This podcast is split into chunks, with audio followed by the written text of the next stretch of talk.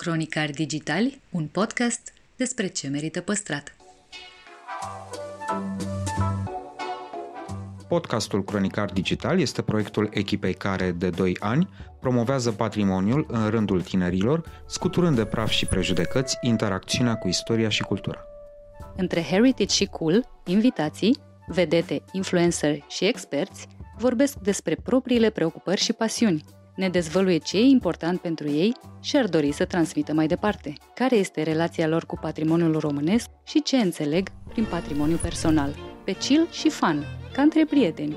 Moderatorii podcastului sunt Cristian Șimonca, a.k.a. blogul O Travă, adică eu, și jurnaliștii de cursă lungă Diana Popescu și Dragoș Vasile.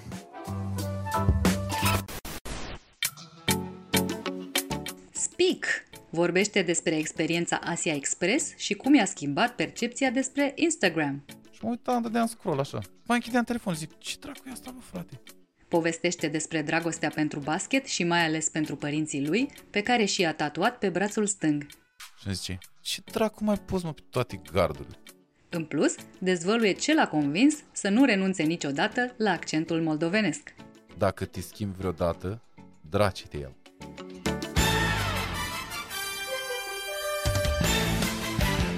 Te-ai uitat aseară la, la hit, la Lakers, la ceva? Nu m-am uitat, mă. Ce supărat. N-am avut timp. N-am când, n-am...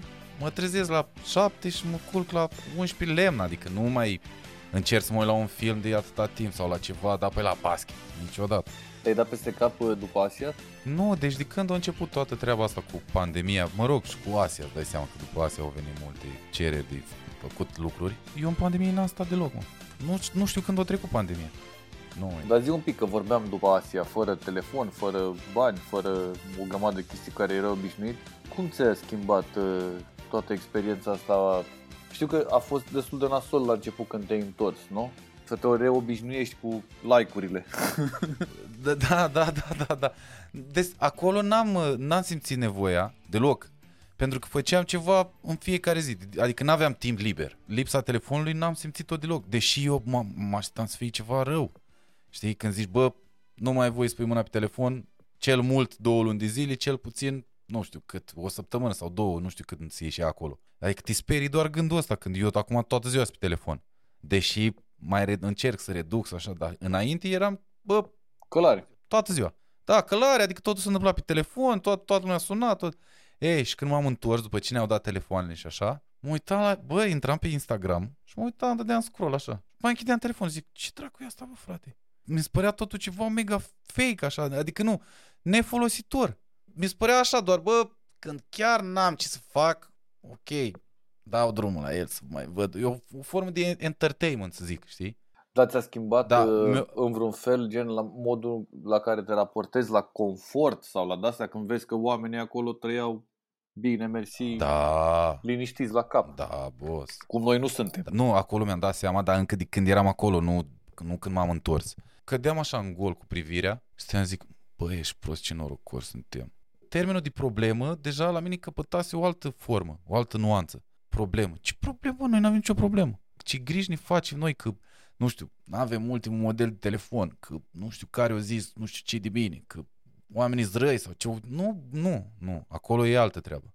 Și mi-am dat seama cât de mult timp liber avem. Nu, de fapt, cât putem să facem în timpul, în, într-o zi întreagă. Deci eu acolo, după ce se ziua și trebuia să dăm interviurile, testimoniale și așa, când îmi povesteau ăștia ce am făcut dimineață, zic, băi, ești prost, asta nu a fost ieri? Într-o zi treceai prin o grămadă de stări, o grămadă de locuri, cu, interacționai cu o grămadă de oameni, adică era ceva, adică ți se schimbă un pic percepția despre realitate. Realitatea în care trăim noi, știi? Da, mă, și îți dai seama că dacă stai două minute să aștepți Uber-ul în plus față de cât ți-a zis el, nu e nicio dramă, boss. Da, mă, și noi ne, cum zic, noi ne, noi ne enervăm, bă, prea repede. Dar mă rog, înțeleg cumva că, na, aici sub societatea și ritmul e mult mai alert și ai mai multe oportunități, posibilități, știi, deschiderea mai mare decât acolo ea erau înapoiați. Erau cu 30 de ani în urma noastră, știi, la nivel de orice. Dar, cu toate astea, bossele erau, bă, cei mai fericiți. Pe toată lumea am întrebat da. Uh, de treaba asta de copilărie Cum a fost la tine? Ave- Erai copilul care le avea pe toate sau ca 99% din oamenii cu care a stat de vorbă îi cam bătea foamea cu 3-0 acasă? Bă, nu, asta cu foamea nu pot să zic că am făcut foamea. Adică eu cel puțin n-am prins. Ai mei mi-au povestit când eram foarte, foarte mic. Eu nu, nu țin minte, când aveam, nu știu, până în 5 ani sau ceva. Într-adevăr, ai mei nu mâncau ei ca să ne dea nou.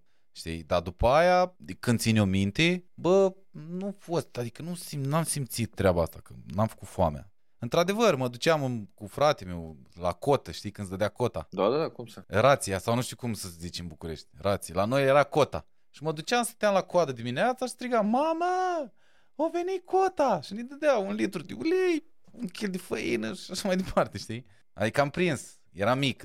A- Aia, aia da, țin minte. Dar foamea, propriu zis, nu, nu știu. Se descurca fiecare. Veneam acasă și când, n-av- n-av- când aveam ce să mănânc, mâncam pâine cu roșii și cu sare. Îmi plăcea la gust, era ok. Foamea, foame, ei, am făcut-o de când, acum, mare, gen. Aveam concerte, adică ne știa lumea, ne alea. Am făcut foamea, bă. La propriu, adică mâncam pâine cu ketchup. Am mâncat două săptămâni. Știi, bun? Și cu verea, Bun. la fel, mâncam pufuleț, mâncam, mamă, când era foame, mâncam pufuleț de, doamne ferește, bă, saci, saci de pufuleț am mâncat. Da, știu că da. ai o relație foarte bună cu ai tăi și mai știu că i-ai și tatuați. Da, o am pe maică mea la 5 ani și pe taică meu înainte să le ia în armată pe, pe amândoi pe mâna stângă. Am o poveste tare cu taică meu, eram, țin minte și acum, mi l-am tatuat pe el, noi am arătat, noi am zis că el n-a fost de acord cu tatuajele, cu astea. Cu... Și eram în, în emisiune la Cabral, mă, la povestiri de noapte sau ceva adevărate, nu mai știu. Emisiunea aia lui. Alea pe la acasă, da. Și ăștia nu știu cum naiba, că eu nu, nu vorbeam de tatuaje, vorbeam de altceva, nu știu, de muzică, nu știu, m-am zis cu o piesă, ceva. Și ăștia au- mi-au dat zoom pe mână, pe antebraț. Și ai mei se uitau la emisiune, că le-am zis, bă, vedeți că mă duc acolo, foaie verde. Și m-a sunat tata după și îmi zice, ce dracu mai poți mă pe toate gardurile? Dacă voiai să mă ai după tine, trebuia să-mi să-mi ceri o poză, ți-o puneai la gât. Îmi pui fața pe toate gardurile. Ma, zic, da, bă, în loc să te bucuri, tăti, apreciezi și tu ceva, nu? El nu era de acord cu tatuajele, Cu tatuajul în știi? Bine, sine, s-au da. învățat între timp, da. Da. Ce amintiri ai legate de ei? Pentru ce le ești recunoscător?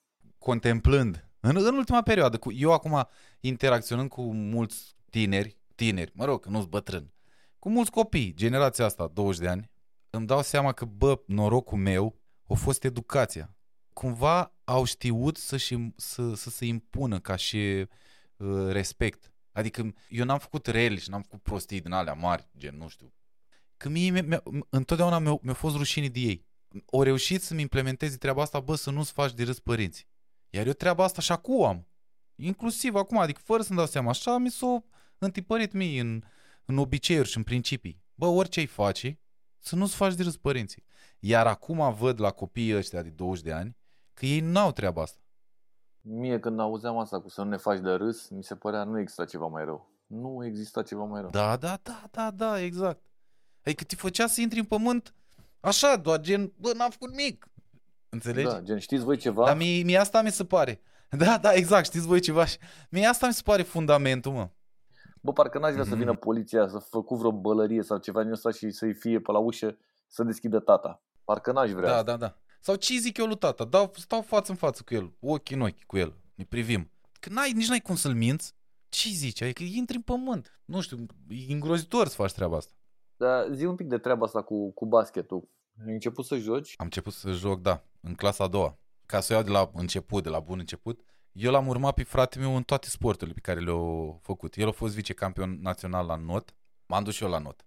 După aia el s-a dus la tenis, m-am dus și eu la tenis. La tenis am luat, nu știu, cred că locul 3 la un turneu, ceva. Asta e, asta e uh, apogeul. Și după asta el s-a dus la basket, că înainte uh, ne racolau din școli. Antrenorii, cluburile sportive și așa mai departe. S-a dus la basket și când, când s-a dus el la basket, eu eram deja în clasa 1.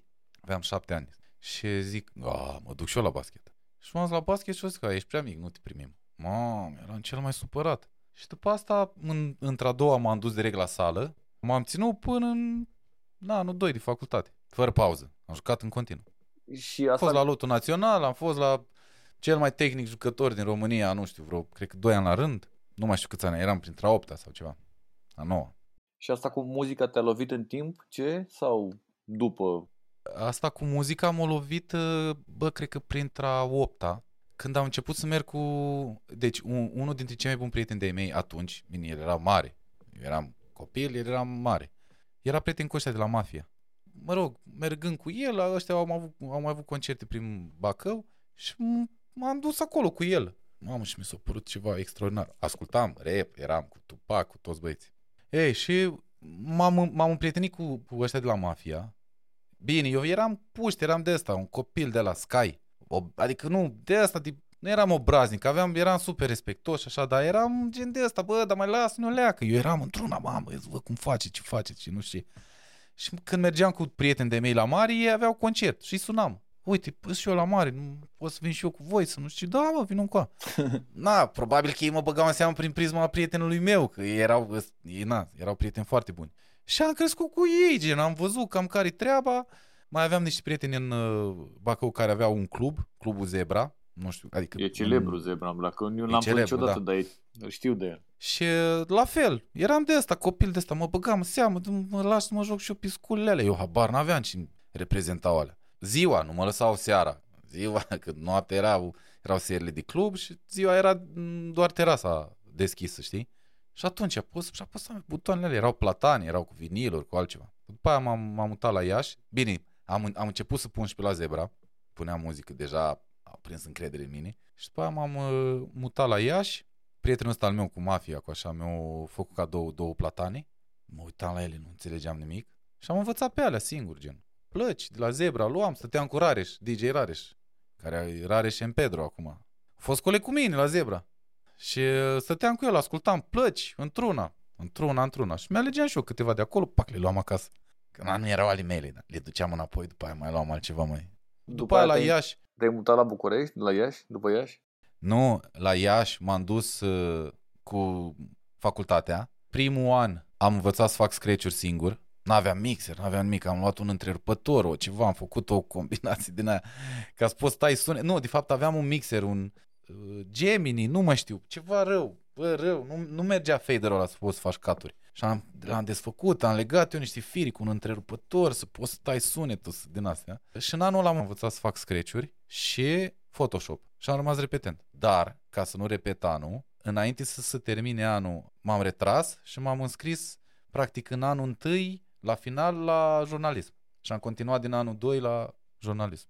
E, și la finalul anului 2, eu deja, na, puneam pe la niște petreceri din astea de rap, cu CTC, cu zale, cu din astea. Mă rog, mi-am făcut niște prieteni pe acolo, în lumea asta, la la și zice unul dintre prietenii mei buni din, din Iași, Bishop, care o cânta și cu Anda Adam și cu Chelu. Un băiat de culoare, talentat. Mi-a zis că, bă, uite, e turneul la clubul ăsta, era club Excess parcă se chema, da. E turneu, vine Alex Velea, Connector și n-au, n-au uh, DJ. Vrei să pui tu muzică? Cumva se termina anul de școală, știi, atunci. Era la o săptămână după închiderea anului, o treabă din asta. Și eram acasă, zic, bă, da, vin. M-am dus, eu încă mai aveam camera, gen chiria aia unde, unde stăteam, stăteam la un cămin din asta, gen hotel, o treabă din asta. Și când a venit Alex, a venit singur. Relul nu mai venit, conector. Și am zis lui Velea, bă, unde stai? Bă, nu știu, că ăștia nu ne dau nimic. Zic, hai, stai la mine. Bă, că, că oricum stau singur. Ah, bine. Și am cântat în uh, clubul ăla cu public de, cred că erau 20 de oameni. Adică nimic, nu a venit nimeni, nimeni. Nu ne-am luat niciun ban pe turneu, nu ne-am luat nimic. Și acum Alex zice, bă, noi mai avem două, două concerte în cadrul acestui turneu. Unul la Roman și unul la București. Nu vrei să mergi cu noi? Adică cu el, gen, că nu mai era, real nu mai era. și zic, Bine, hai, că oricum Roma nu era în drum spre Bacău, spre casă. Adevărat, da, era. Da, da așa. Și m-am dus cu el, bine, în prima seară am stat de vorbă până la 9 dimineața, ce muzică ascultăm, ce alea, mamă, eram cu rap cu astea și el la fel, era mai repărat și atunci. Și um, am ajuns la Roman, foarte multă lume în față, plin, zic, mamă, e groasă. Eu nu eram învățat așa, gen, concert. Punea muzică, eram, na. Și când am intrat înăuntru erau 10 oameni, bă, cu tot cu staff. Și zic, ce facem, mă? Și am cântat așa, la la angajați, gen. Păi și ea de afară ce era? Ea nu, în mod normal, la ei era fără bilet. Roman acolo. Și era cu intrare, nimeni intrare la club. Și era cu intrare 10 lei. Ma. Da, și nu intra nimeni. Făceau scandal, domnule, cum să nu intrăm? Cum... Ei, te vezi că am intrat noi, singuri. Atâta. și, și, imediat după n-am mai dormit, că îți dai seama, n-aveam cazare, n-aveam nimic și ne-am dus la București. Și am dormit la Velea și a doua zi seara am avut la clubul, cum se, nu, la, la Malibu dacă știi. Da, normal, la piața Amzi. Piața Amzei acum, da. La subsol acolo. Acolo. E, și acolo a fost tare, că erau gen prieteni de-al lui Alex, de-al... o venit și Connector atunci. Acolo, când na, era în București. A doua zi am plecat la Bacău și m-a sunat Velea după o săptămână. Bă, nu vrei să mergi cu mine prin concert? Uite că mi-am luat impresar nou pe Lucian Mitrea, bă, bărbatul lui Andreea Bănic.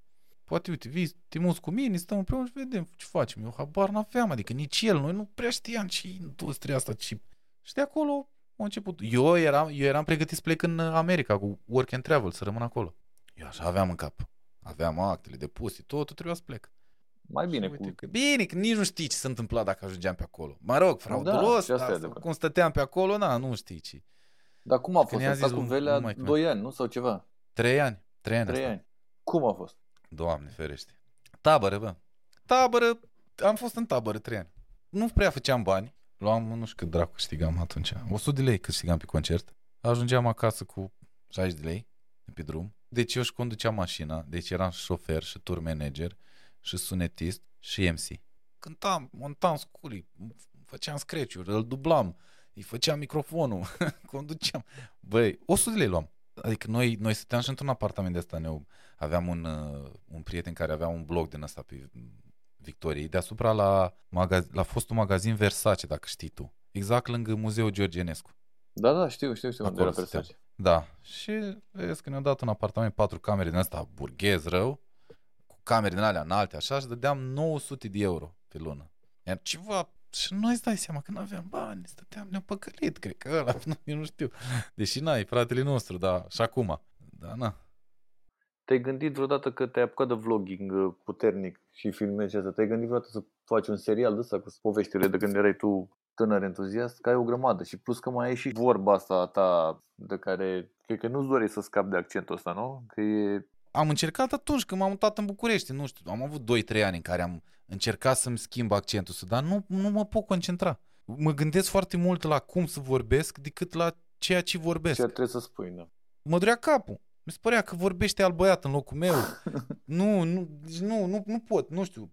Eu prima oară când m-am auzit la o emisiune sau la televizor sau ceva, nu mai știu, a fost ceva îngrozitor, zic, mamă, nu mai merg niciodată, la nu mai dau niciun interviu, nu mai fac nimic. Și mi-a zis cineva foarte mare, o legendă din televiziune, mi-a zis că nu trebuie să-ți placă ție. Dacă te schimbi vreodată, dracii te iau. Adevărat. Și zic, ok. Boss, Da, dar adică, cifrele mamă. îi dau dreptate băiatului care a zis că mai bine nu schimbi nimic. Da, nu, e o, e o, e o femeie, Imona Segal, Ah. a zis treaba asta. Cam a avut dreptate. Iar asta cu vlogul, dar nu m-am gândit până acum să povestesc. Dar cum a început asta cu vlogul? Dintr-o prostie, adică dintr-o joacă. Eu nu mi-am dorit să fac vlog. Eram pasionat de video și de foto și pe lângă muzică. Ți-am zis că m-am apucat de Photoshop din 2005. Uh, Uite, de exemplu, programul în care lucram la început, adică gen după ce m-am mutat la București, eram deja mai profi un pic, lucram în Acid. Ei, și în Acidul ăla puteai să, mon- să montezi și video. Și acolo zic, bă, dar parcă să seamănă mă un pic treaba, workflow cu muzica și video și e, e cam aceeași treabă. Și am început ușor, ușor și după aia când, când mi-am făcut canalul ăsta, le-am făcut doar pentru, l-am făcut pentru amintire, așa, nu mă gândeam că o să explodeze, că atunci când mi-am, mi-am, mi-am deschis eu în 2015, în România nu erau așa mulți. Plus că eu m-am și gândit atunci, bă, eu merg pe la multe concerte, mă, mă întâlnesc cu o grămadă de oameni, fac o grămadă de evenimente și așa. E tare măcar să le filmez, să le țină pentru mine, să le, m- mi-aduc aminte, bă, ce bălan eram, ia uite cum vorbeam, ia uite cum cântam, uite cum m-am schimbat. E o poză vie, știi? Exact. La modul ăsta. Și le puneam acolo. Nu mă gândeam că o să uite lumea. Știu că ai, ai tras destul de tare după Asia Express. Dar pe de altă parte știu că după pandemia asta și acum se mișcă mai greu treaba asta cu concerte și cu... Cum a fost pentru tine 2020 ăsta? Pentru mine a fost foarte bun. Nu știu când a trecut. Am făcut și o grămadă de lucruri, știi? Faza cu cântările, bă, zic sincer, vorbeam și cu Smiley și el a avut aceeași treabă, deși nu ne-am vorbit. Bă, știi că nu mi-a fost dor. Adică n-am simțit nevoia, bă, ce aș merge la un concert. Și parcă simțeam așa nevoia de o pauză, să nu alerg. Că la concerte nu-i doar să te urci pe scenă să cânti. Pierzi două zile pe drum, nu mănânci cum trebuie, nu te odihnești, te întâlnești cu mulți oameni, îți iau energia, trebuie să-i faci să se simtă bine. Adică e mai mult decât să vede. Vezi, a, te urca pe scenă cât dai de două, trei ori din gură și aia e, nu e asta. Și după aia n-am mai, n-am mai simțit nevoia. Acum îmi vine, îmi vine să mă urc, e adrenalina aia. Dar nu știu dacă o să o fac prea curând, chiar dacă o să ni se propună, că ne-au mai, ni s-au mai propus câteva cântări, pentru că am mai văzut cântări făcute în perioada asta și, și nu e... Sunt rele? Da, zrele. Adică la un concert e fix despre schimbul de energie dintre artist și public. Iar fix ăla lipsește. Zi da. un pic episodul cere în căsătorie cu șoare, cu... Ah, da. Cum da, ți-a da, venit? Da. Bă, deci i-am o bătut la cap într-una cu Asia. Deci ei, ei m-au sunat cu un an înainte să facă primul sezon. Vrei să, uite, avem de gând să facem treaba asta, te-ai băga? Și atunci și era și după despărțiri și după alea ziceam, da la orice. Da, mă, bă, acum, ești nebun, păi fac orice. Și uh, mi-a trimis niște linkuri din alea private, cu parolul, cu așa, cu să văd formatul. Și când am văzut formatul, zic, nu cred că mă mai bag. și după aia m-a sunat în, în anul ăla, o zis, hai că, uite, am reușit, cu bugete, cu de-alea, nu mă și mi-a povestit. Zic, nu mai vreau. Păi de ce? Că ai zis că da. Nu, m-am mai sucit, m-am sucit, am văzut ce se întâmplă acolo, nu mai vreau. Și mă rog, și în anul 2 la fel, hai să mergem în India, am zis că nu, nu, nu se poate așa ceva, nu, oricât aș iubi eu pe voi, nu pot. Și acum, între, eu, între timp am mai vorbit cu prieteni care au fost pe acolo și mi-au zis că, bă, dacă n-ai copii, fă-o, că e de făcut, este o experiență one, once in a lifetime, nu te mai întâlnești cu așa ceva. Și șoarecul la fel, mamă, hai să facem, mă, că e, are mult mai multă energie, mai nebună, îi plac sporturile extreme, hai, hai, hai. Și atunci mă, mă, mi-a rămas treaba aia, că zic, bă, experiența vieții tale, fac. Eu mă duc cu ea acolo, zic, bă, cred că ăsta e momentul, să o cer. Dar eu mă gândeam să o cer când ieșim. Sau în caz de, nu știu, bine, eu nu mă gândeam că o să ajung în final niciodată. Eu mă gândeam, bă, două, trei etape, cam așa. Și am prins momentul ăla cu scrisorile. Atunci aș. Gata, ăsta e momentul. Și na, am fost oricum leșinat, mamă, ce emoții aveam, Doamne ferește. Sper să nu mai fac asta niciodată. Expert fi pentru prima și ultima oară. Îți pun uh, o întrebare de mare complexitate, ultima. Dacă Ia. ai uh, putea schimba orice din trecutul tău, un moment, o situație, o decizie, care ar fi ăsta și de ce? Bine, pe lângă work and travel ăla din America. da, nu, nu, nu, nu, chiar nu l-a, nu l-a schimbat pe ăla. Nu, că acum am acte de americane, că dacă pot să mă duc să muncesc acolo oricând, am CNP de la am, pot să mă duc, dar nu, că eu am fost fier cu America asta. Cred că aș fi studiat un instrument. Cred că asta e cea mai mare, mult zis, durere. Dar dacă ar fi să, fi, să pot să schimb ceva din trecut, aș fi studiat pian. Pentru că acum m-ar fi ajutat mai mult în a mă exprima. Adică, mă rog, știu să cânt, știu astea de bază, armonii, tonalități, chestii, răsturnări, nu știu ce. Dar mi-aș fi dorit să știu să cânt de adevărat la pian. Îți mulțumesc foarte mult uh, pentru că ai stat uh, aici cu mine pe felie, cu Adi Ilie. a fost o plăcere și o, o mare, plăcere, dragule. Da, da, da, da. Da, chiar a fost. Da, mă, da, știu. Vă mulțumesc uh, foarte Salutări frumos. de mâine, doamnei. Pupă și tu, doamna ta. Aia zic, de toți banii.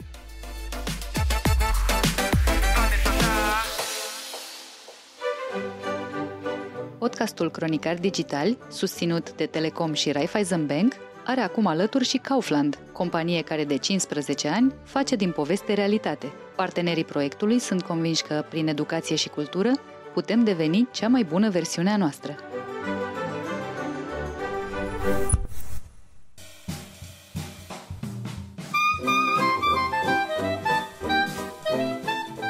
Designerul Dragoș Dogaru ne familiarizează cu un București de existența căruia unii nici măcar n-au auzit. De la furculisioane, de unde am început, până la a ne forma un stil, un modernism aparte. Ne spune metoda simplă prin care pot fi salvate clădirile de patrimoniu și ne dă soluțiile prin care fiecare dintre noi poate contribui la orașul ideal.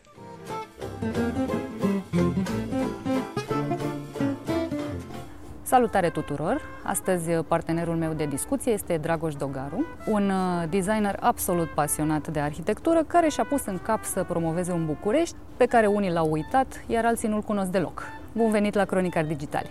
Bine v-am găsit! Când vorbim despre București, de spunem că e haotic și atunci când ne referim la trafic și atunci când ne referim la modul în care arată. La început de secol 20 lucrurile stăteau altfel. Cum ai defini Bucureștiul de atunci? La început de secol 20, Bucureștiul era ca acum, oarecum, haotic. București a fost întotdeauna haotic. Chiar cineva îmi spunea astăzi că mahala este un cuvânt din turcește care înseamnă cartier. Și atunci, dacă ne gândim noi un pic, care e background-ul nostru cultural, divers? Și cât timp am stat sub o ocupație? Ce o ocupație? Otomană. Și ce era aici pașalâc? Mai mult sau mai puțin, să fim corecți istoric. Dacă ne gândim un pic atunci, uh, influența Constantinopole, Bizanț și a cuvântului împământenit la noi Mahala se traduce poate și într-un fel uh, la ora actuală. Pentru că noi ne-am remodelat orașul ăsta în etape, în secolul trecut, cu Bozar, cu inspirația franceză, unde am adoptat și am clădit uh, clădiri monumentale aici, Universitatea de Arhitectură, vechiul Teatru Național. Ok, inspirația aceea a dărâmat și a demolat alte mahalale, zone neutilizate, unele mlaști, le-a sanat. Și după aia am venit cu altceva. Cu ce am venit? Cu Neo Românescu, care Neo Românescu iarăși a fost o adaptare a inspirației otomane, Bizanț, cu Fondul Național și o întreagă îmbinare de stiluri care a rezultat într-un stil național. Și după aia iarăși ne-am schimbat. Și am, ne-am inspirat iarăși de afară și am adoptat modernismul Art Deco. Modernismul, uh, Bauhaus, inspirația cubistă, multe laturi, multe fațete ale modernismului și le-am adaptat cum? Deodată. De aceea la noi clădiri din perioada interbelică, spre exemplu, edificate în același timp, arată una Mauro Florentina cu decorațiuni flamboiantă, una este foarte puristă, ai zice Bauhaus, ai zice că e de la Tel Aviv, și alta la fel de bine de la Paris. Cine nu-și învață istoria este condamnat să o repete. De asta demolăm noi atât de mult. Mă gândeam la uh, inamicii Bucureștiului, la cei care uh, spun, domnule, este un oraș urât, Uh, și vin cu argumente. Sigur că în cartierele dormitor găsim uh, arhitectura de uh, inspirație sovietică sau găsim blocurile gri despre care știm până și din hip-hop, dar specificul Bucureștiului mai include și altceva. Și voiam să te întreb despre aventura numită BEMAD, despre Bucureștiul modernist și art deco, o aventură de care ești direct răspunzător. Mulțumesc pentru credit. Până la urmă sunt răspunzător în măsura care și colegii mei m-au ajutat de la Iglu, doamna Panfil, Adrian Ciocăzanu, doamna Criticos de la Universitatea de Arhitectură, unde chiar suntem acum, într-un loc inedit. Pe terasă, să le spunem celor care ne ascultă. Ce am vrut eu, ce am vrut noi, se poate traduce într-un singur lucru, poate, joa de vivre. Este o stare, este o atitudine și este ceea ce vedem uh, în perioada interbelică, în uh, fotografiile, de exemplu, de epocă, acel oraș în care oamenii erau bine îmbrăcați pe bulevard și se plimbau printr-un loc urbanizat, în care găseai la fel de bine florărese, în picioarele goale, mașini, trăsuri, aveai un peisaj urban cizelat, aveai tramvai, aveai uh, cinematografe, aveai reclame, era o stare de spirit a celor ani care se traducea și în arhitectură. Cu asta am mai rămas, din păcate. Spun din păcate pentru că nu mai suntem conectați la acea perioadă.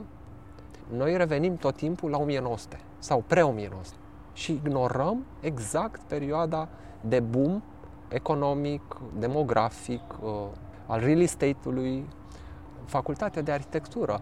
Ea a început ca o colonie a uh, Bozar din Paris, dar după aceea a devenit facultatea de arhitectură, școala de arhitectură. În momentul în care a devenit școala de, afir- de arhitectură, ea s-a afirmat și acea afirmare s-a produs în perioada interbelică. Și de acolo avem multe de învățat. De exemplu, prima femeie arhitect din România. Noi avem exemple de remarcat în arhitectura Henrietei de la Vrancea putem să ne uităm la foarte mulți arhitecți care în perioada interbelică modelau clădiri atât de moderniste, atât de puriste, atât de elegante, blockhouse-uri care, dacă ar fi construite la ora actuală, când le vedem în pozele de epocă, nu ne-am dat seama că sunt construite la 1930. Și noi ne-am pierdut acest, această cultură. Cultura care s-a clădit în zeci de ani de influențe, de la furculisioane, de unde am început, până la a ne forma un stil, un modernism aparte, care nu știu câți au fost. Eu nu pot să zic că am fost peste tot. Am fost, uite, am fost în Paris, am fost în Bruxelles, m-am uitat la modernismul Art Deco de acolo. M-am uitat la Art Deco, m-am uitat la modernism. Modernismul nostru, părerea mea, este mult mai epurat. Este o părere de grafician, de inginer, cum vreți să o luați. Nu sunt arhitect. Dar uh, are un specific local. Îl poți vedea în grafismul tuturor uh, feronerilor de la orice intrare. Este un grafism foarte geometric, care este puțin influențat de Art Nouveau, este puțin influențat de cultul egiptean, de descoperirile lui Tutankhamon și cum se întâmplă în alte locuri. Cum se întâmplă în alte locuri sau de specificul local. În Polonia, parcă, nu știu unde am văzut, curentul Art Deco preluase uh, motive etnografice. La noi nu a preluat atâtea motive etnografice, ci a preluat o geometrie, un purism, un grafism. Care un este ceva deosebit. al lui și al nostru. Un până je la ne sais urmă. quoi pe care îl avem. Câte uh, exemple de modernism deco sunt în București? Câte astfel de clădiri și ce reprezintă ele pentru identitatea orașului? Ok. Câte știm că sunt la ora actuală, că am încercat pe Ardecobiu care să indexăm pe cât posibil, acum avem vreo 450 de clădiri. În general, eu când am pozat arhiva inițială, care avea vreo 270 de clădiri, eu știu că am pozat una din trei cel mult, una din patru. Adică mergeam pe o stradă și pozam o clădire care îmi plăcea, sau o poartă. Estimatul meu personal este undeva la peste 1000 lejer. Pentru acest deziderat să putem afirma acest lucru, ar trebui să facem o documentare in extenso. La ora actuală știm de 450 de imobile, Care se află în ce stare? în diverse stadii de neîngrijire. Dacă mergi în orice oraș din țară, nu mă refer din București, cel puțin în Ardeal, nu vei vedea acel lucru pe care îl vezi în București, o stare de neîngrijire generală. Socialismul a transformat spațiul public în spațiul tuturor. Al tuturor, dar gestionat de partid și Al tuturor și al nimănui. așa care partidul dădea, partidul spunea, partidul făcea, partidul dregea. Cum se transpune după 30 de ani acest lucru? Păi nu se face, nu se drege. S-a lăsat să se întâmple. Traducerea simplă este că suntem la fel de socialiști ca acum 30 de ani. Așteptăm să vină cineva să facă, să dreagă. E, diferența este acum că spațiul public, el este al nostru și trebuie să avem grijă de el. Trebuie să reclamăm, trebuie să semnalăm problemele, trebuie să participăm, să ne implicăm civic, să ne reparăm clădirea, să căutăm fonduri pentru a ne repara clădirea. Acesta este fondul problemei. Spațiul socialist public, inclusiv o scară de bloc, se poate vedea că scara de bloc nu este percepută de toată lumea ca un loc care trebuie îngrijit. Acum tu trebuie să-l renovezi, tu trebuie să-l zugrăvești, tu trebuie să ai grijă. Cu asociația ta de proprietari trebuie să te implici. Ce pretenții să mai ai uh, dacă te referi la felul în care arată clădirile în exterior, la Exact. tencuielile care Exact. cad, uh, această expoziție permanentă a A Bucureștiului decrepitudinii. cu uh, celebrele plăcuțe Atenție ca de tencuiala. Poate ar trebui înlocuite atenție ca de încuiala în atenție clădire neîngrijită de proprietari. Atenție dacă v-a căzut gheață în cap, noi v-am atenționat. Noi nu ne-am reparat acoperișul de 30 de ani, care este problema esențială în București. Dacă aș face ceva în Bucureștiul ăsta, un singur lucru, peste tot, aș repara toate acoperișurile. Un program nu de tencuire, nu de refacerea fațadelor, nu de consolidare, Să mai dăm o mână de vopsea. nu, să mai Da. dăm o mână de vopsea și după aia eventual poate reconsolidăm. Nu. Aș repara toate acoperișurile pentru că infiltrațiile distrug toate fațadele din București. Inclusiv la clădiri, edificii publice. E vorba aia că peștele de la cap se împute, clădirea de la acoperiș se strică. Da. Și dacă te uiți de sus, la București, odată vei vedea Mahalaua, pentru că în centru vei vedea structura acea de sat în sat, sat lângă sat și mahala lângă mahala, o vei revedea, pentru că aceea este structura Bucureștiului. Nu este un București hausmanian. Și acum noi trebuie să ne acceptăm acest background, pentru că dezvoltarea, cum am zis la început, a fost făcută în salturi. Teatrul Național era într-o băltoacă. Era într-o mlaștină în care o răcăiau broaște. conform listei de pe site-ul Ministerului Culturii, în București se află 2651 de imobile clasate ca monument de arhitectură, ceea ce înseamnă aproximativ 10% din totalul monumentelor de arhitectură din toată România. Și dacă iei orașul la pas, le vezi în diverse grade de degradare, într-o stare deplorabilă. Și mă întrebam ce se poate face până la urmă pentru păstrarea lor cât mai multă vreme. Noi trăim de câteva zeci de ani într-o vrie a hai să o demolăm și pe asta să facem mai mare. Care de unde se trage? Din istoria noastră a Bucureștiului. Încă n-am buletin de București, dar stau de peste 10 ani și am văzut chiar eu cum un imobil, să zicem, pe Bulevardul Tache Ionescu a căzut încet, încet, încet, până când acum apare un bloc în locul lui.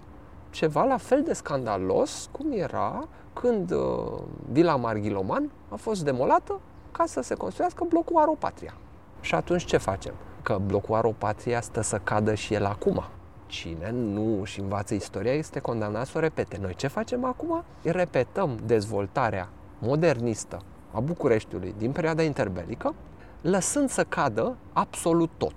Pe o stradă, într-o zonă protejată, vedem două, trei case reparate, absolut toate restul sunt în diferite stadii de îngrijire și din când în când vedem câte un bloc de 9 etaje, cum este un caz pe Vasile Lascăr acum, de 9 etaje, care apare într-o zonă protejată unde... E sindromul șpăgii și al uh, lăcomiei? Dincolo de șpagă care și acesta este tot un background al nostru, păi, că Mahala, șpagă, Peșcheș, Bacșiș... Uh, exact, fără șpagă n-ar fi răsărit un bloc de 9 etaje într-o zonă care are limită la două eu aș zice să ne oprim din această vrie a hai să mai demolăm ceva și să spunem mm, această clădire de doar două etaje, să zicem, vilă neoromânească, a, păi asta ar fi un butic hotel de lux genial.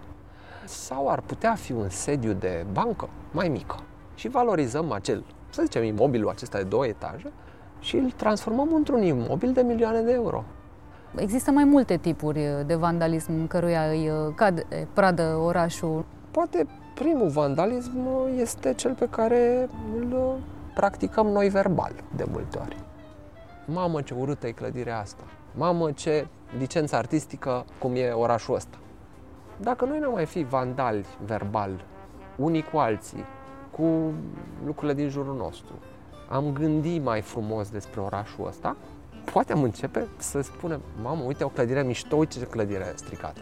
Ducând mai departe, dacă renunțăm la vandalismul nostru verbal, urban și mental față de orașul în care trăim, atunci poate dezvoltatorii imobiliari sau un arhitect ar refuza să facă un imobil de 9 etaje într-o zonă protejată de 3 etaje? Putem începe prin a ne păsa mai mult, de a fi mai atenți la ce se întâmplă, la ceilalți, la ce vedem când ridicăm privirea după ce am ocolit trei gropi.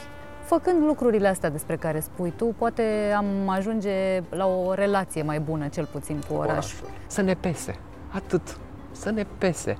Că în momentul în care îți pasă, faci ceva și în casă. Dacă e mizerie și îți pasă, faci curat. Dacă nu îți pasă, stai în mizerie. Acum trebuie să ne alegem ce vrem. O casă curată sau o casă murdar. Atât de simplu. E atât de simplu. Mulțumesc tare mult! Mulțumesc și eu!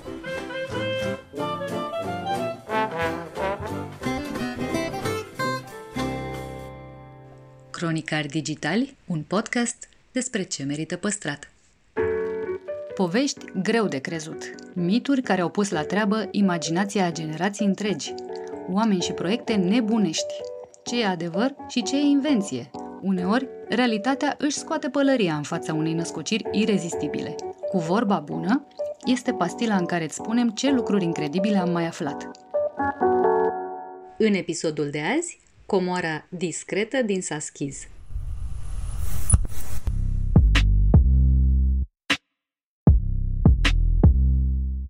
Toată lumea știe că Sighișoara adăpostește o superbă cetate medievală, dar nu mulți au aflat că la doar 20 de kilometri departare se află un alt loc care merită vizitat.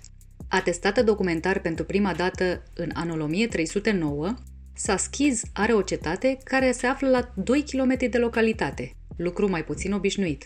Această poziționare are un motiv bine întemeiat. a fost ridicată pentru a apăra încă șase comune aflate în împrejurimi.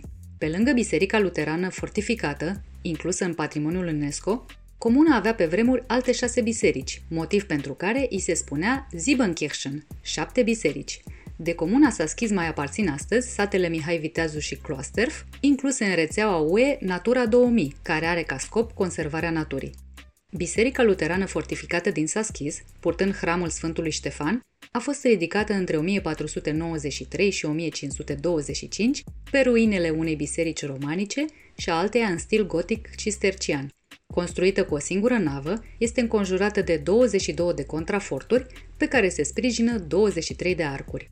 Fortificațiile se regăsesc în podul bisericii, unde se află și grilajele de unde se turna smoală încinsă pe inamicii care reușeau să treacă de zidurile fortificației. Cetatea țărănească de pe deal, ridicată pe ruinele unei fortificații romane, avea o poziție strategică, păzea drumul roman ce lega rupea de Sighișoara. La construcție au pus umărul șapte comune, Saschis, Cloasterf, Archita, Daia, Criț, Diavaldia și Adamsdorf, ultimele două astăzi dispărute, la nevoie, locuitorii celor șapte comune aveau dreptul de a se adăposti înăuntru. Ridicată în secolul al XIV-lea, cetatea avea șase turnuri, patru de colț și două de poartă. Turnul de pază, turnul porții sau turnul slăninii, turnul preotului, turnul voievodal, turnul muniției sau al pulberii și turnul școlii, toate unite printr-un drum de strajă care mergea de-a lungul zidului de apărare. Curtea cetății era îmbogățită de două iazuri și de o fântână care avea adâncimea de 60-70 de metri. Se spune că fântâna ar fi o cale de legătură între cetate și centrul localității Saschiz.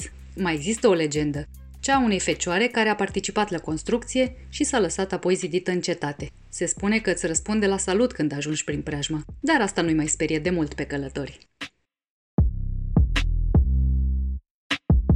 Ioana Mărzac Sigarteu, Corporate Communications Manager la Samsung, ne explică de ce patrimoniul și tehnologia fac deja casă bună și cum ar putea avea un viitor frumos împreună.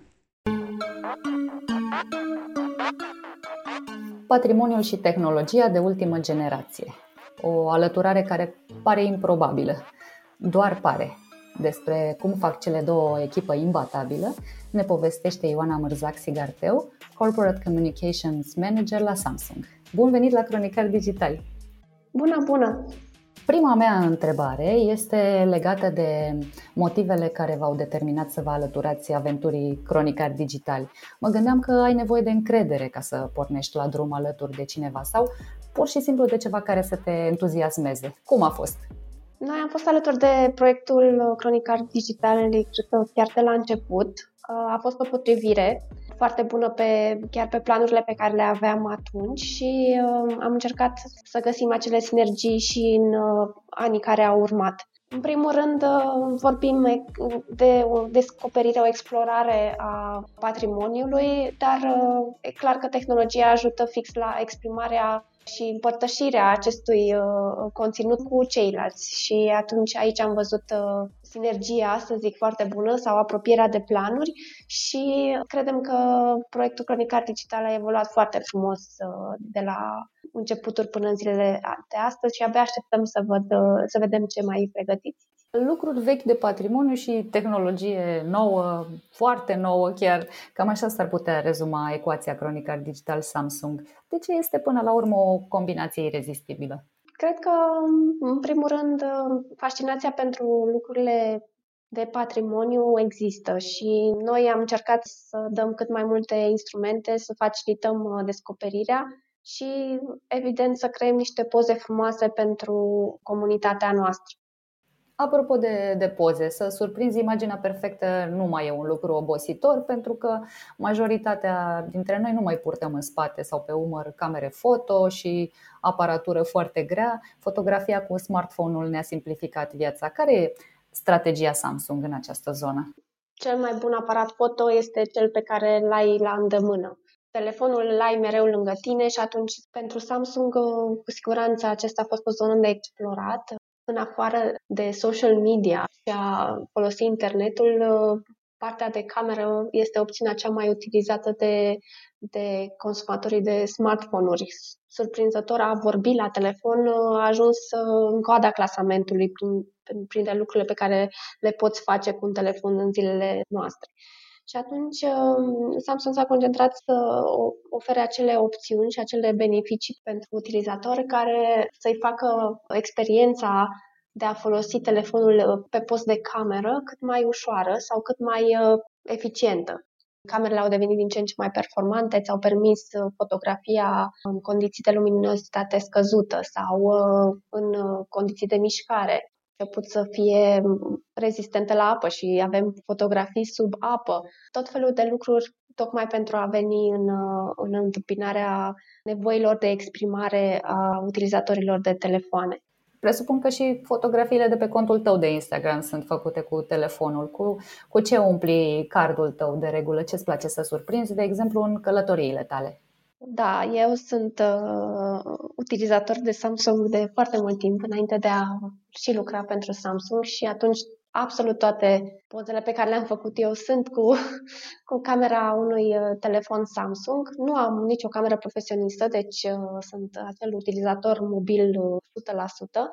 În călătorii recunosc că îmi place mai mult să surprind peisaje sau uh, clădiri, adică peisaje urbane sau din natură, mai puțin oameni. Înainte făceam foarte, foarte multe poze și apoi alegeam uh, cele mai reușite. Acum uh, deja încerc să, să fiu mai selectivă și să îmi gândesc de la început cadrul. Mi se pare așa că este un pic de mai multă atenție dacă încerci să spui, să te limitezi, că ai doar câteva posibilități pentru un singur cadru. Ești pasionată nu doar de fotografie, ci și de jocuri video și din câte înțeleg ai o relație veche de vreo 12 ani cu World of Warcraft. Voiam să te întreb cum ți s-ar părea ideea unui joc pe consolă ori chiar pe mobil care să aibă ca repere destinații ori tascuri, locuri de patrimoniu din România. L-ai juca Mm, dacă ne gândim la un joc care să aibă repere din România, da, cu siguranță ar fi interesant. Știu că sunt mai multe jocuri de, de explorare de lumi și, într-adevăr, nu am văzut niciuna care să fie uh, cu tematică locală. Deci este un challenge pentru studiourile de, de dezvoltare jocuri, de ce nu? Mă gândesc așa, ar putea să fie fix locurile pe care le descoperim împreună și uh, încercăm să ne bucurăm de, de ele în uh, poze acum. Am putea să le vedem și într-un mediu virtual și astfel să le, să le facem accesibile pentru cât mai mulți oameni și de ce nu să, să creăm entuziasm și apoi să putem să le valorificăm și în uh, spațiu fizic, în analog. Poate că un joc cu componente culturale nu va apărea în România prea curând, dar um, aplicațiile pe partea de patrimoniu sunt mai simplu de pus la cale. Samsung are deja Dare, o aplicație prin care v-ați alăturat multor inițiative culturale. Ce mai plănuiți în viitorul apropiat? Dare a fost, într-adevăr, a fost și lansat ca o aplicație culturală, apoi uh, am uh, rebranduit-o pentru că a început să cuprindă din ce în ce mai multe lucruri uh, în uh, platformă și atunci am căzut de acord că culturesc, cum se numea înainte, nu mai este suficient. Am mai făcut în și alte aplicații Mă gândesc acum la cele legate de parteneriatul nostru cu festivalul George Enescu, pentru că am recreat în 360 muzeele, casele memoriale ale uh, mhm. compozitorului, uh-huh. precum și Ateneul. Deci a fost o experiență tot de descoperire de patrimoniu. Dacă mă mai gândesc uh, ce am mai făcut pe partea aceasta de explorare, am avut proiecte cu cei de la Questo, care sunt tot o aplicație de explorare urbană și nelegat de strict de aplicații, Anul acesta am lansat și proiectul Explore with Galaxy, prin care ne-am uh, dus să explorăm în special locuri din uh, România, din orașe, dar nu numai, locuri mai puțin știute sau locuri foarte populare, dar uh, văzute dintr-o perspectivă nouă. Și am dat drumul la acest program Explore with Galaxy. Am avut foarte, foarte multe locuri descoperite și foarte mult conținut creat și cumva, nu știu, um, ce o să urmeze anul viitor, dar cu siguranță partea de explorare și descoperire rămâne una dintre, dintre direcțiile pe care mergem, la fel și în zona de uh, încurajare a conținutului uh, creat cu ajutorul telefoanelor noastre. Deci, uh, mai degrabă vă întreb pe voi ce plănuiți ca să vedem uh, ce facem mai frumos și anul viitor. Dar, uh, hei, sunt sigură că, că mințile creatoare o să, o să scoată ceva foarte, foarte interesant. Nu avem încotro, ca să zic așa. Patrimoniul se, se cere descoperit și, și împărțit cu ceilalți. Revenind la um, smartphone, um, el a devenit camera foto, muzeu virtual, ghid cultural în zilele noastre. Oare vor veni și vremurile în care să putem chiar salva patrimoniul cu el? Cred că este o întrebare grea, dar uh, aș zice că optimist uh, că da. Nu știu cum, sau cel puțin nu știu acum cum, în afară de primul pas acela de a face cunoscute locurile și patrimoniul unei mase cât mai mari de oameni și cred că acesta ar fi primul pas pentru salvare, dar cu siguranță se pot ajunge inclusiv la donații sau mai știu eu ce uh-huh. programe de salvare a unor uh, obiecte sau unor locuri de patrimoniu individuale, punctuale. Uite, mă întrebai mai devreme ce, ce pregătim, ce avem în plan pentru viitorul apropiat. În 2021, cronicarii digitale își propun să documenteze vizual destinații inedite și meșteșuguri pierdute și să aducă fotoreportajul din reviste în digital. Poate smartphone-ul să însoțească noua generație de jurnaliști în aventura asta de a informa și a cuceri publicul? Această descoperire de locuri inedite mi se pare foarte interesantă. Este ce ziceam că am încercat și anul acesta să începem uh, prin Explore with Galaxy și cu siguranță ne va plăcea să mergem mai departe cu locuri noi, cu partea de meșteșuguri despre care spuneai. Deci abia aștept să vedem uh, cum facem să se întâmple. Clar că noua generație de jurnaliști, așa cum ai spus-o tu, nu, e, nu trebuie să o gândim doar la jurnaliști, ci suntem chiar și noi pentru propriile canale de social media sau pentru gașca lui de prieteni, de ce nu? Cred că fiecare dintre noi poate să contribuie la creșterea cunoașterii și a, a descoperirii de tot felul de locuri și lucruri interesante pe care le avem în țară. Bun, se pare că avem un plan. Mulțumesc tare mult! Și eu mulțumesc!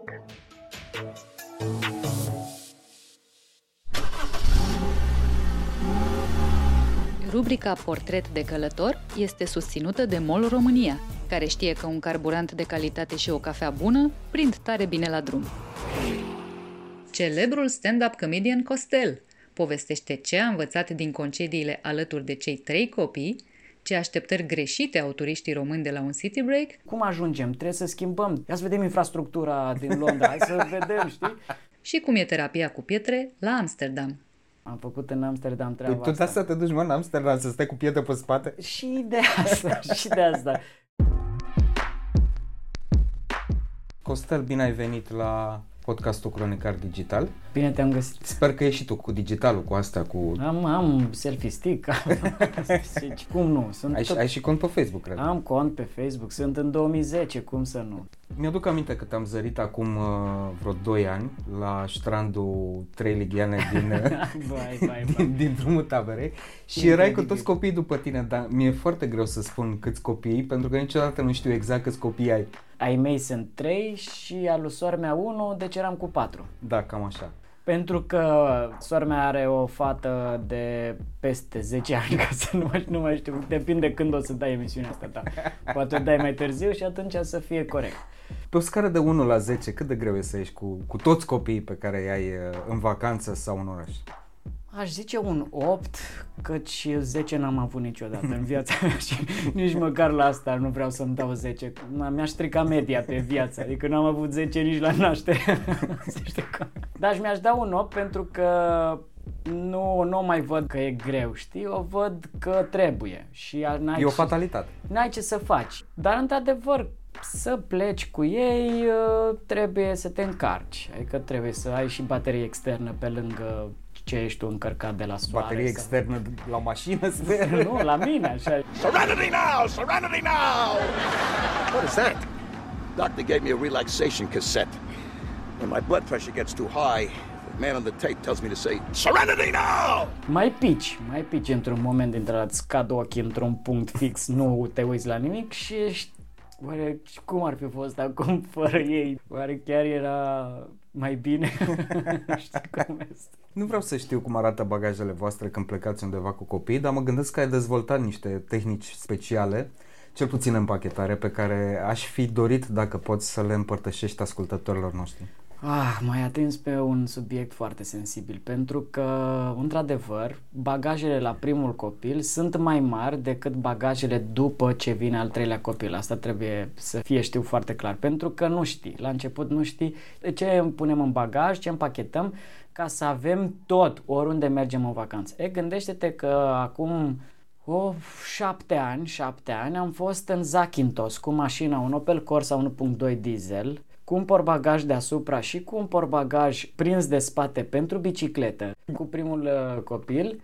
Nu știu exact câți kilometri sunt până pe insula respectivă, dar am făcut vreo trei zile până am ajuns acolo. Am avut fierbător, am avut cană dintre aia smart, îți fierbea legumele și după aia ți le și toca. Pe lângă bicicletă am avut plită electrică. Am luat de parcă oamenii aia acolo n-aveau nimic, că nu... Și noi am stat într-o... n-am stat la cort. La al doilea deja am, ne-am hotărât, mai tăiem din chestii, că ne-am obișnuit, știm că nu are nevoie de atâta hrană, știi?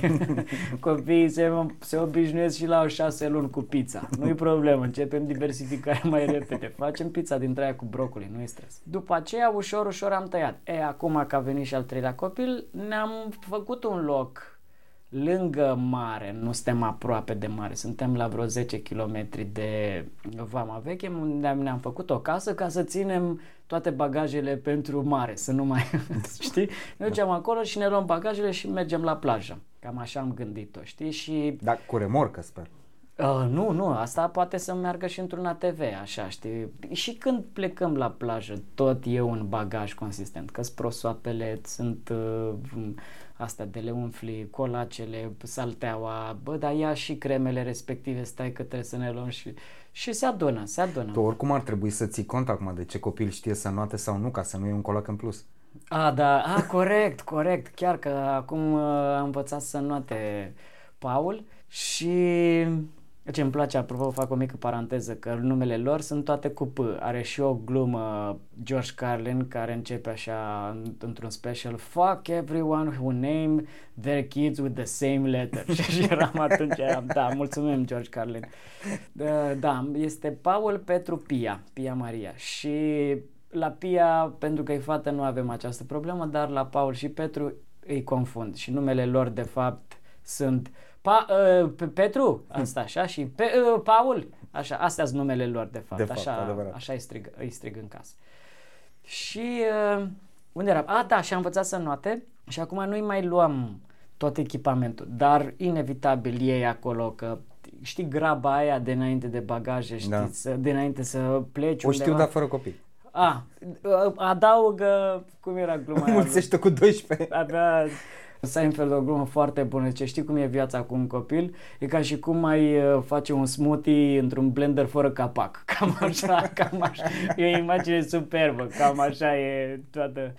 Și mai sunt niște momente când prețuiești atât de mult liniștea din casă și stai liniștit, pur și simplu. Știi că e, e o liniște dubioasă. Sunt copii în casă și e liniște. Știi că nu e de bine. Este Dar- ca liniștea de dinaintea furtunii într-un horror. Da, exact. E o liniște care cumva zici, știu că am de curățat după toată faza asta, că am de făcut văruit sau ceva de genul, dar am un minut în care vreau să stau și, și minutul ăla te știi cum e bine, bine și pe aia te duci și este o pungă de mălai împrăștiată în toată bucătăria, pe toată podeaua. Serenity now.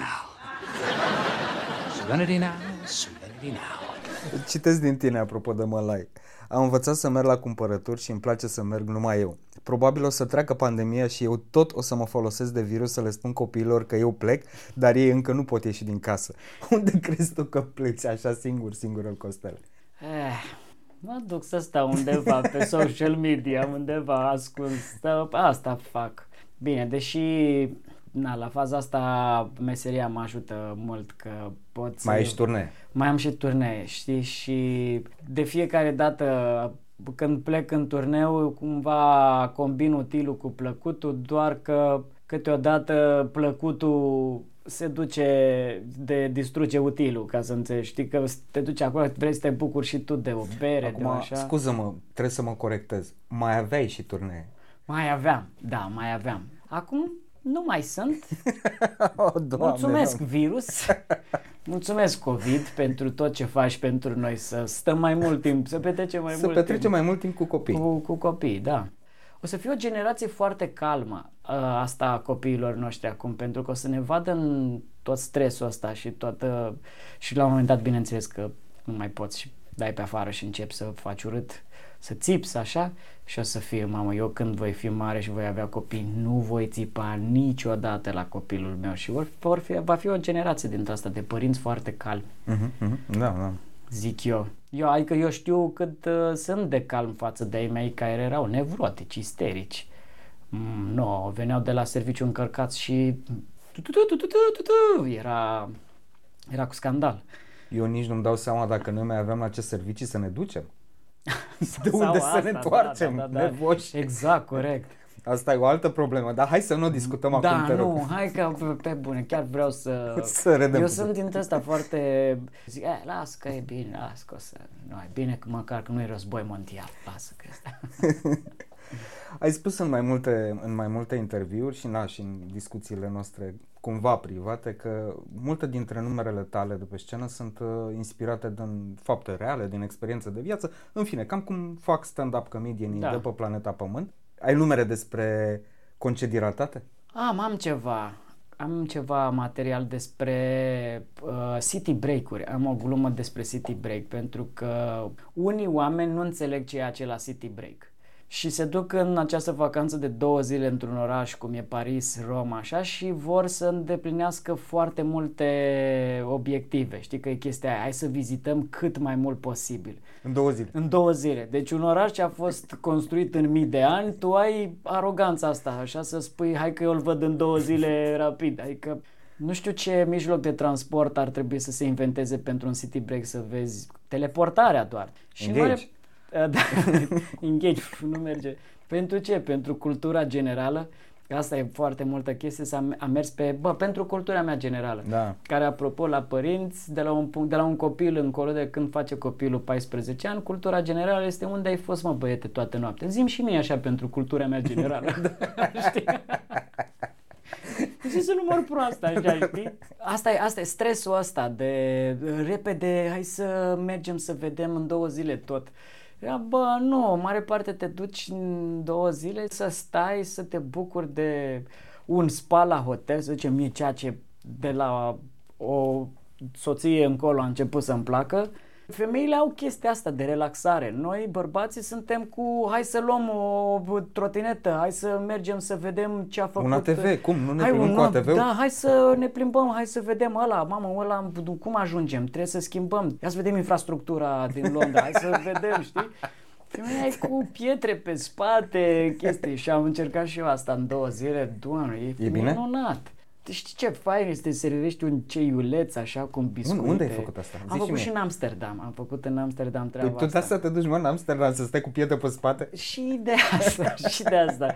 Crede-mă că am fost de atât de multe ori. În Paris și în Amsterdam am fost de foarte multe ori, aproape uh, anual. De când cu restricțiile n-am mai fost. Am decis eu și soția să mergem în aceste două orașe pentru că ne plac. În Paris avem prieteni, în Amsterdam avem Altceva. altceva. But are you still master of your domain? I am king of the county.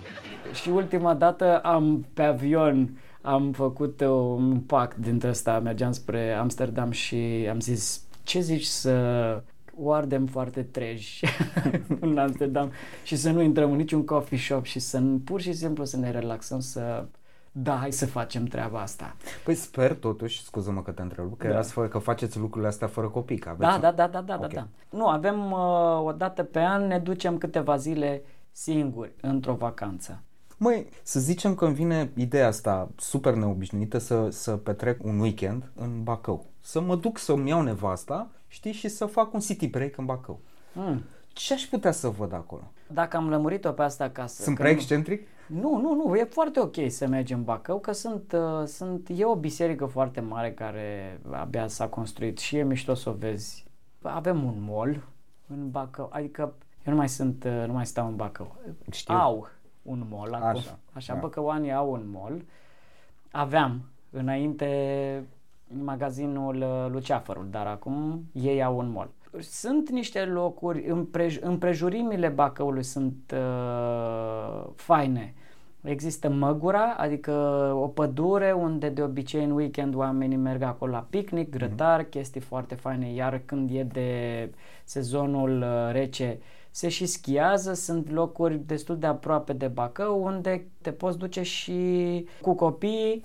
Sunt uh, tot felul de parcuri montane, cu tiroliană de cățărat de plimbat, cu trenulețe și așa mai departe. Bineînțeles este muzeul lui George Bacovia, dar nu mai știu acum mare lucru dacă. Și sunt parcuri, e parcul Cancicov, a, și lângă Bacău, insula de agrement. S-a renovat, s-a refăcut și arată foarte frumos. E totul acoperit, toate clădirile sunt din lemn, s-a făcut un skateboard park. Cam așa, cam asta e ce mi-aduc eu aminte și ce s-a întâmplat în Bacău. Care ți se pare cea mai subestimată destinație turistică din România? Hmm. Că dacă mă întreb pe mine, aș fi spus Brăila. Da, da, da, da, da. Aș mai putea adăuga la asta și Drobeta Turnul Severin, zona aceea pe lângă Dunăre, Orșova, iar o zonă unde stau eu, care îmi place mult de tot și nu, e, nu vin prea mulți turiști acolo, este spațiul de la mare înspre, înspre Negru Vodă și unde sunt foarte multe peșteri, e pădurea Hagieni. Într-adevăr, oamenii vin acolo pentru excursii cu motocicleta pe dealurile respective, dealul Albești, unde mi-am și făcut casa. E întins, e și lacul Limanu, care e foarte fain, e o zonă superbă și cu o pădure neatinsă de fierăstrău. E virgină, cum ar veni, și e, a, acolo găsești broaște țestoase, arici, șacali. E- Șacali. Da, e foarte fain. Dintr-o zonă dintre asta de pădure de conifere, sunt numai foarte mulți pini, cobori de- deodată și dai peste un, un peisaj mlăștinos așa. Este, e foarte mișto. Și din La câți mlaștine- kilometri de mare? La do- 12 km de, de mare, de Mangalia. E foarte... Tu ți-ai făcut acolo casă doar de vacanță sau Da, ai o un- reședință de vară. Am lucrat cu, adică mi-a făcut casa Mihai Cubaniț, care este un tip de lucrează în piatră. Face case din piatră, nu în pereți normal și pe aia placată piatră. Nu, piatră peste piatră. Mai sunt foarte puțini oameni care fac genul ăsta de case dobrogene. Și sătucul în care mă duc vara e foarte drăguț. Are, are niște case de piatră construite de demult. A mea e nouă, arată într-un fel, știi, arată foarte drăguț. Singura problemă pe care o am față de toate locurile astea din România este că unde e sărăcie și gunoi. Oamenii nu sunt educați, preferă să stea la birt decât să mai chiar să aibă grijă de sat și și de comunitate și atunci se face foarte multă mizerie. Asta e cel mai neplăcut. În rest, locurile sunt superbe, adică foarte De faine. ce să veni să-ți faci o, o casă, chiar și de vacanță, în stil tradițional? Sincer, m-a influențat vecinul meu care a trecut de la urban la rural, căuta o viață liniștită, m- se gândește foarte mult la homeschooling versus să meargă la școală copiii și așa și a căutat un sat care să fie și aproape de o stațiune la mare, de Vama Veche și acolo să-și crească în, pe terenul lui legume, fructe, își face vino, are vie, are, are găini anul ăsta și a pus găini, știi, și de vreo 5 ani merg la el în vacanță. Noi ne știm de vreo 8 și luam copii și mă duceam la el acasă. El și el tot la fel cu trei copii și avea un teren de vânzare fix lângă el. Și m-a câștigat. Te gândești că ar putea deveni un, nu știu, o casă în care să te retragi la un moment dat? Da, așa am gândit-o, clar, pentru mai încolo. Mhm. Dacă Evident. mai prind, dacă mai prind mai încolo. Că ce viață e în meseria asta, pe bune, știi cum. Bă, nici nu știu, adică nici nu vine să fac niciun fel de glumă despre meseria voastră cu glume, pentru că acum nu prea mai arde de glumă. Da, da. You want bread? Yes, please. Three dollars. No soup for you. MOL România, alături de călători de 25 de ani.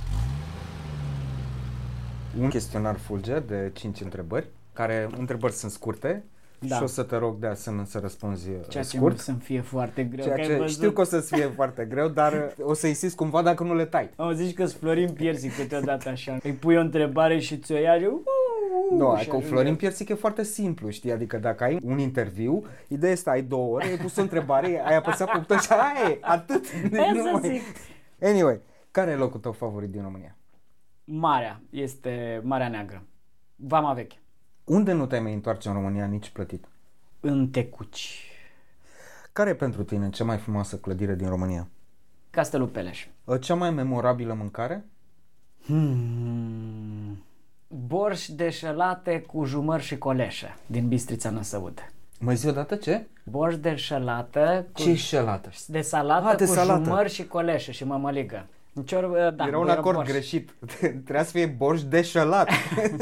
Da, era o, o supă de salată cu afumătură și cu mămăligă și cu un pic de ou. Superbă. Dar mai am ceva care e memorabil de la restaurantul latin din Suceava, Ciorba Rădăuțeană. Cel mai frumos drum cu mașina? Transfăgărășan? Ai fost cu copii? Nu, Da. nu li s-a făcut rău? Nu, nu. Mamă, ce super copii ai. Da, uh, sunt... Mie mi-era rău în mașină când eram mic. Eram coșmarul oricărui părinte cu mașină. Da, înțeleg. Nu, din 100-900 de metri pe serpentine, cum se... Era și uh, Dacia. E adevărat. E adevărat că cu Dacia, Dacia nu... În Dacia lui taică meu era un miros. Nu era vorba de curbă și de asta. Era un miros, amestecătură de benzină cu ulei, cu ceva care... Nu te nu m-am gândit niciodată la asta. E, da, și mai ales că la Daci... Dincolo de suspensii care erau ceva îngrosate. Dincolo și de asta, ai văzut că e foarte joasă și te vezi tot, e, ai și chestia asta. Adică una este să ai și un pic de portieră la copii, adică văd și portiera și văd în sus. Că dacă ai vedea de jos și ai vedea și partea de șosea, cred că ți se face rău și de la asta. E un sentiment de siguranță în- într-o mașină mai nouă așa. Anul trecut am fost, am făcut drumul uh, București-Cluj, m-am dus la Louis C.K. la Cluj și înainte am uh, stat în Sibiu și am vizitat uh, zonele de pe lângă Sibiu, după care am fost la Cluj și uh, am luat-o pe Transfăgărășan. Un drum extraordinar și era un perete de vreo 4 metri de zăpadă, vara. Un frig, 6 grade, ceva de genul ăsta. Îți mulțumesc foarte mult. Și eu. A fost o reală plăcere ca întotdeauna. Trebuie să ne vedem mai des. Da, da. Asta ar trebui să facem. Mă rog, sau ar trebui să vin la spectacole mai des, dar unde dracu să vin acum? Are you all right? Oh, no, no, I'm fine, fine. Serenity now. Hai că poate e îngăduitor și COVID-ul ăsta. Adică știi ce aș avea așa o sugestie pentru, pentru oamenii care sunt în zona asta spirituală. Hai să, să medităm pentru COVID, să, hai să ne rugăm pentru COVID. Poate cumva în intenția noastră, în intenția lui Dalai Lama sau a tibetanilor yogini, să trimită cumva o vibrație bună acestui virus ca să-și schimbe intenția sau ceva, știi cum e? Ar putea, ar putea, putea să, să funcționeze. facă asta, da. Dar la fel de bine ar putea să nu funcționeze. da. Podcastul Cronicar Digital este susținut de companiile Raiffeisen Bank, Telecom și Kaufland România. Partenerii proiectului sunt convinși că, prin educație și cultură, putem deveni cea mai bună versiune a noastră. Cronicari Digitali, un podcast despre ce merită păstrat.